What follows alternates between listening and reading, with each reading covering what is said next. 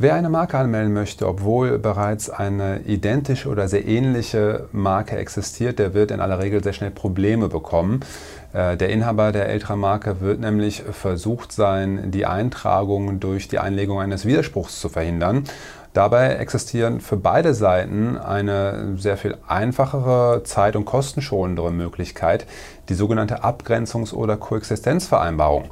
Mit einer solchen Vereinbarung wird der Schutzbereich beider Marken äh, genauer definiert und gegeneinander abgegrenzt, sodass dann folgende Markenstreitigkeiten und auch Verwirrungen bei den Kunden über die Existenz dieser beiden Marken verhindert werden können. Ähm, wann genau solche Koexistenzvereinbarungen sinnvollerweise geschlossen werden und was ihr Inhalt sein kann, darum soll es in unserem heutigen Video gehen.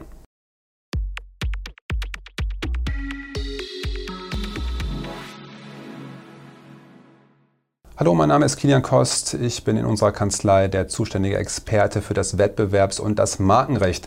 Und um letzteres soll es heute wiederum gehen, wenn wir uns etwas genauer mal anschauen, was sich eigentlich hinter dem ominösen Begriff Koexistenz oder auch Abgrenzungsvereinbarung verbirgt und äh, was man damit sinnvollerweise anstellen kann. Ja, eine Koexistenzvereinbarung kommt immer dann ins Spiel, wenn zwei Marken miteinander kollidieren, das heißt zwei Zeichen sich zu ähnlich sind und der Ältere gegen den jüngeren Zeicheninhaber vorgehen möchte, weil er einfach seine Rechtsposition äh, bedroht sieht. Ähm, das kommt natürlich in aller Regel dann äh, zum Tragen, äh, wenn eine neue Markenanmeldung vorgenommen wird. Denkbar ist es aber auch, dass einfach durch die Nutzung irgendeiner Bezeichnung oder eines Logos gegen eine eingetragene Marke, ähm, ja, dass die verletzt wird und dass der Markeninhaber sich eben hiergegen zur Wehr setzen möchte. Das genauere Wesen einer Marke als Teil des geistigen Eigentums ist euch aus unseren vorangegangenen Videos sicherlich schon bekannt. Ähm, vielleicht nur ähm, für den, ähm, best, bessere Verständnis nochmal kurz zusammengefasst. Also eine Marke äh, ist ein äh, Herkunftshinweis für ein Unternehmen, kann in allen äh, möglichen Zeichen ähm, bestehen, die eben als solcher Herkunftshinweis äh, dienen können. In aller Regel sind das also Wortzeichen oder irgendwelche äh, Bildzeichen, Logos, können auch kombinierte äh, Wortbildzeichen sein. Das sind dann also Wortbildmarken und all das verweist eben auf äh, ein Unternehmen, was dahinter steht. Ähm, dabei ist quasi die Marke in, aus zwei Elementen äh, bestehend, kann man sagen. Einmal ist das Zeichen selber, was ich gerade meinte, also in aller Regel ein Wort oder ein Bildzeichen und dahinter dann aber oder als zweites Element auch der jeweilige Schutzbereich, also äh, der Waren- oder Dienstleistungsbereich, für den die Marke eingetragen wird. Es ist also nicht so, dass ich irgendwie ein Zeichen einfach so irgendwo anmelde und dafür den universellen Schutz habe, das wisst ihr. Äh, ich will es nur mal klarstellen, es kommt immer auf den Kontext, auf den Schutzbereich an.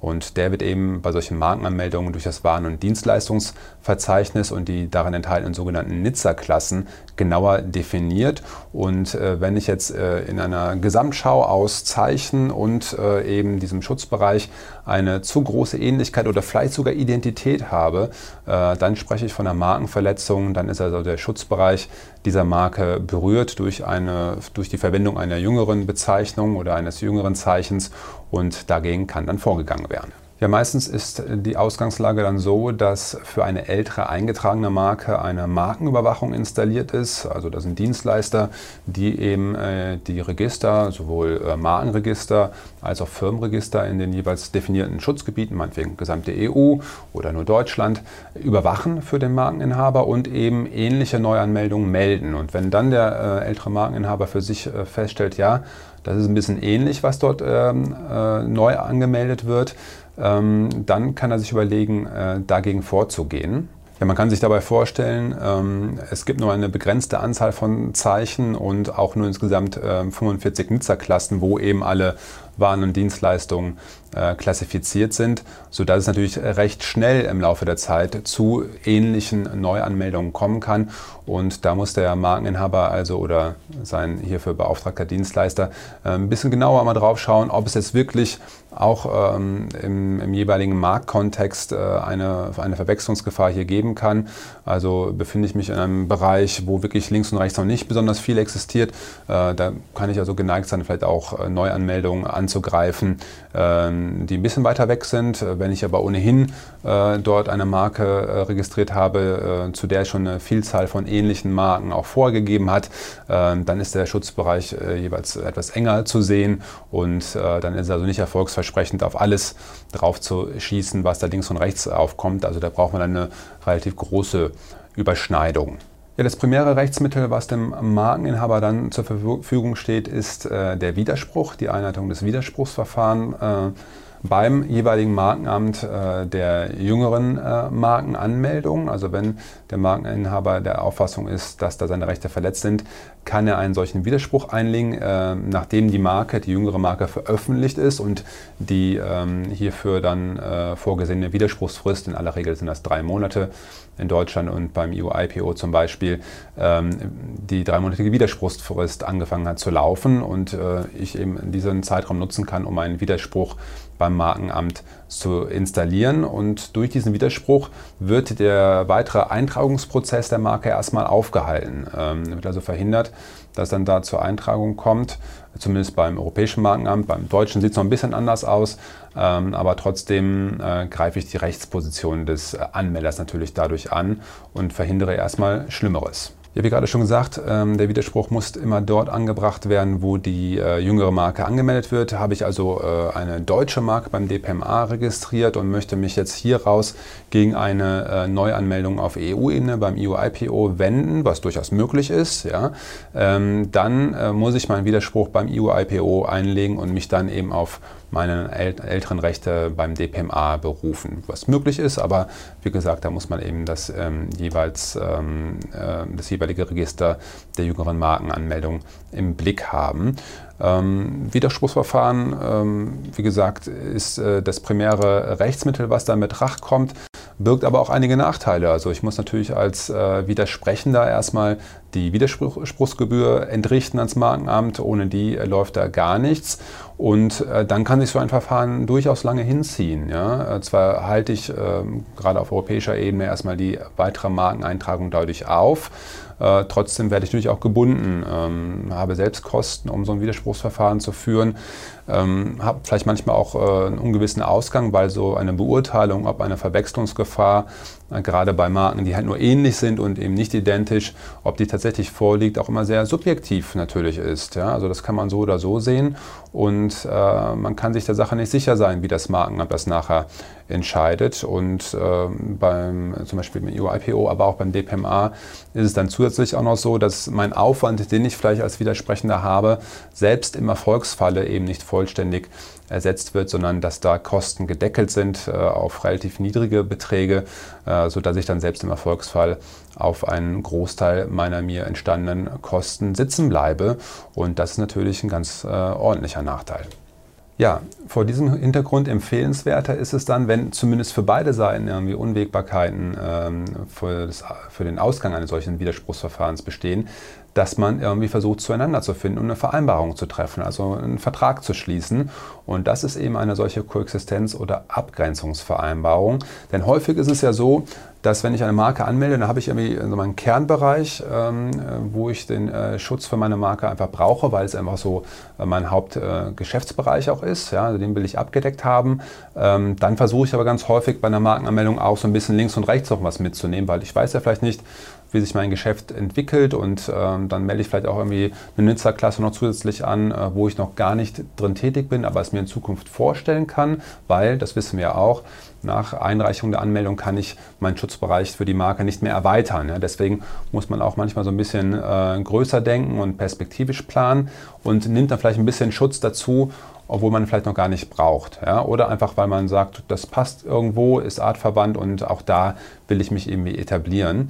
Und äh, gerade dieser, dieser Randbereich, wenn es eben nicht um den Kernbereich geht, ähm, über den kann man natürlich reden und verhandeln, sage ich mal. Ja? Also da äh, merkt man häufig, ähm, dass da äh, Spielräume bestehen. Und wenn es dann genau um sowas geht, dass ich durch den äh, Schutz, die Schutzerstreckung in einen solchen Randbereich einen älteren Markeninhaber auf die Füße trete, ähm, dann sollte ich mal so gut überlegen, ob ich dann ähm, darüber jetzt äh, ein kostenintensives Widerspruchsverfahren führen muss oder ob ich mich nicht abgrenzen äh, möchte, indem ich äh, vielleicht ein bisschen vom äh, Schutzbereich wieder zurücknehme, mich also verpflichte, eine Einschränkung aufzunehmen, sei es nun, dass ich Formulierungen aus dem Waren- und Dienstleistungsverzeichnis wiederum streiche oder irgendwie eine klarstellende, einschränkende Formulierung hinzunehme. Das geht nämlich. Ja. Ich sagte ja gerade, man kann es nicht erweitern, man kann also keine Formulierung grundsätzlich hinzunehmen. Wenn das aber einschränkende Formulierungen sind, äh, zum Beispiel sowas wie äh, alle vorstehenden Waren nur im Bereich äh, Elektrotechnik oder sowas, ja,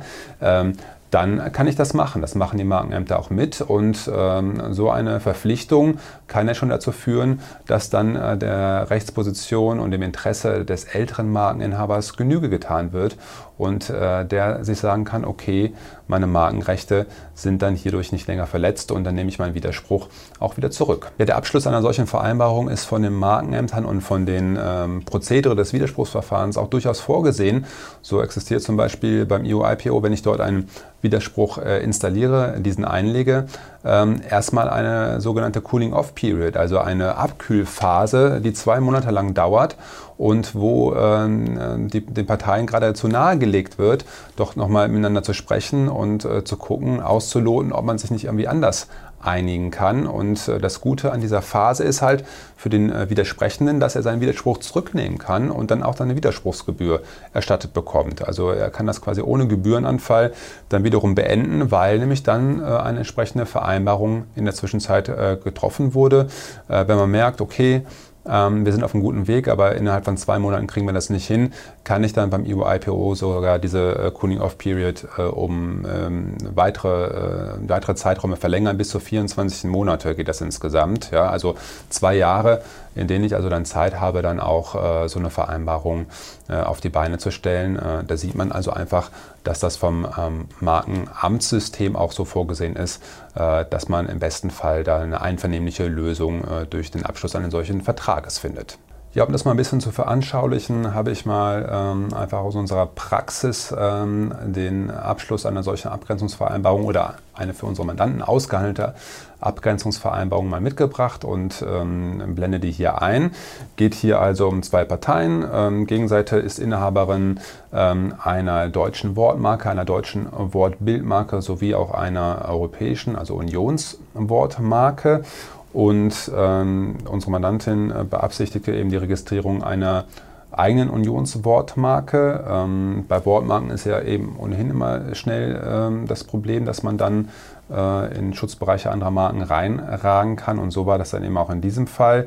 Ähm, denn ähm, die Wortmarke der Gegenseite bestand quasi im übertragenen Sinne aus drei Buchstaben, sagen wir ABC, und äh, die Wortmarke unserer Mandantin dann aus ähm, ABC, DEF. Ja? Also einfach noch eine Ergänzung hinten dran, die dann unähnlich war, aber äh, gerade der, der erste Wortbestandteil, der natürlich auch schnell prägend sein kann, der war hier identisch und ähm, deswegen war unsere Mandantin dann auch mit einem Widerspruchsverfahren bedroht, beziehungsweise war ein solcher sogar schon eingelegt. Ja, die Gegenseite hat entsprechend dann auch mit anwaltlichen Schreiben äh, geäußert, dass eben Bedenken bestehen, dass zwischen den beiden Marken ABC und ABCDEF ähm, Verwechslungsgefahr bestünde und dass deswegen ein Widerspruchsverfahren ähm, angedroht wurde, beziehungsweise dann auch äh, tatsächlich eingelegt äh, wurde. Das muss natürlich nicht immer so sein. Ich kann auch einfach erstmal damit drohen und sagen, hier, lass uns eine Vereinbarung schließen, aber ganz häufig wird allein zur Fristwahrung und um Druck aufzubauen vom älteren Markeninhaber dann auch ein einen Widerspruch äh, eingelegt.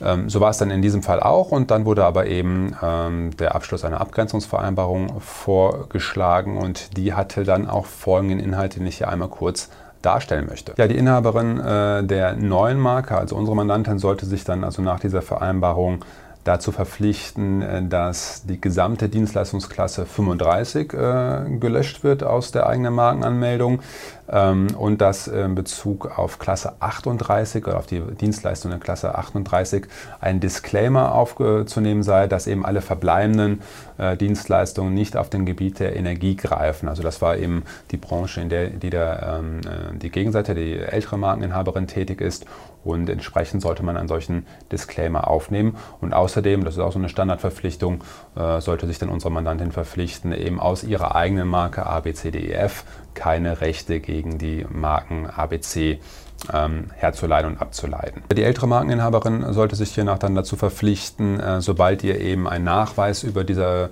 Einschränkung der jüngeren Markenanmeldung vorgelegt wurde, dass sie dann ihren Widerspruch auch wiederum zurücknimmt. Äh, wie äh, eingangs gesagt, ist das sogar innerhalb eines gewissen Zeitfensters kostenfrei möglich. Und darüber hinaus hat sie sich dann nach dieser Vereinbarung auch dazu verpflichtet, eben zukünftig keine relativen Schutzhindernisse irgendwie äh, geltend zu machen. Ja, die ganze Vereinbarung stand dann auch in der auflösenden Bedingung, dass eben die jeweiligen Verpflichtungen durch die jüngere Markeninhaberin dann auch eingehalten werden, versteht sich von selbst. Und der Rest ist dann äh, ein Standard äh, eben zur Regelung zur Rechtsnachfolge, dass also auch äh, Rechtsnachfolgerinnen äh, durch die Vereinbarung gebunden und verpflichtet werden. Ähm, Kostentragung, Schlussbestimmungen, also gerade welches Recht ist anwendbar, welcher Gerichtsstand, ähm, aber vielleicht auch äh, für welche Rechtsordnung gilt das? Soll das weltweit gelten oder nur für die EU? Ja, also all das kann ich dort in so eine Vereinbarung sinnigerweise dann mit aufnehmen. Ja, das hier angebrachte Beispiel ähm, einer Abgrenzungsvereinbarung stellt auch relativ einen Standard dar, wobei natürlich letztendlich immer beide Seiten relativ frei in dem sind, was man da alles miteinander regeln möchte. Das kann natürlich auch sehr komplex werden, äh, gerade wenn es äh, um, um, vielleicht äh, mehrere wechselseitig ausgesprochene Widerspruchsverfahren weltweit geht. Haben wir auch schon betreut, äh, solche Sachen. Das kann ein kleines Buch schnell werden, aber ansonsten äh, sind das solche ähm, Standardvereinbarungen, mit denen man dann ähm, solche Streitigkeiten auch schnell aus der Welt schaffen kann. Ansonsten sind das zivilrechtliche Verträge, ähm, da gelten ganz normalen zivilrechtlichen Vorschriften. Gebunden werden natürlich dann eben nur äh, die äh, jeweiligen Vertragsparteien, keine Dritten, ja, das ist äh, wichtig. Und ähm, ja, wenn sich die Umstände irgendwo im Laufe der Zeit ändern, ähm, dann kann das vielleicht auch einen Kündigungsgrund darstellen, auch wenn das jetzt nicht ausdrücklich in so einer Vereinbarung vorgesehen ist. Aber ähm, das muss man sich dann eben genauer anschauen. Ja, als Fazit lässt sich festhalten, ähm, solche Koexistenz- oder Abgrenzungsvereinbarungen stellen ganz häufig eine sehr gute Alternative zu äh, streitigen Verfahren wie Widerspruchsverfahren, wie auch gerichtlichen Verfahren dar, äh, sind sehr viel zielführender und dann auch ähm, dadurch kosten- und äh, zeitschonender abzuschließen und sollten bei solchen Streitigkeiten immer mal ins Kalkül gezogen werden. Natürlich gehören wie so häufig im Leben dann auch zwei Seiten dazu, ähm, die sich dann da, äh, ähm, die sowas vereinbaren wollen. Einseitig ist das natürlich nicht möglich.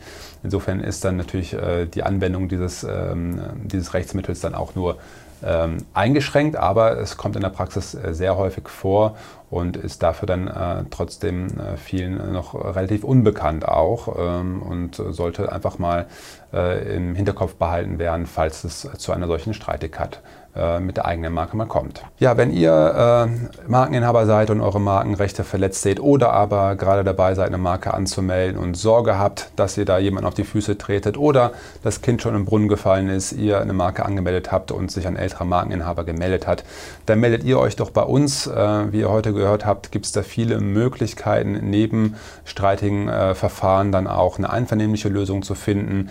Äh, wir helfen euch da gerne weiter ähm, für eine kostenfreie Erstberatung mit euch durch.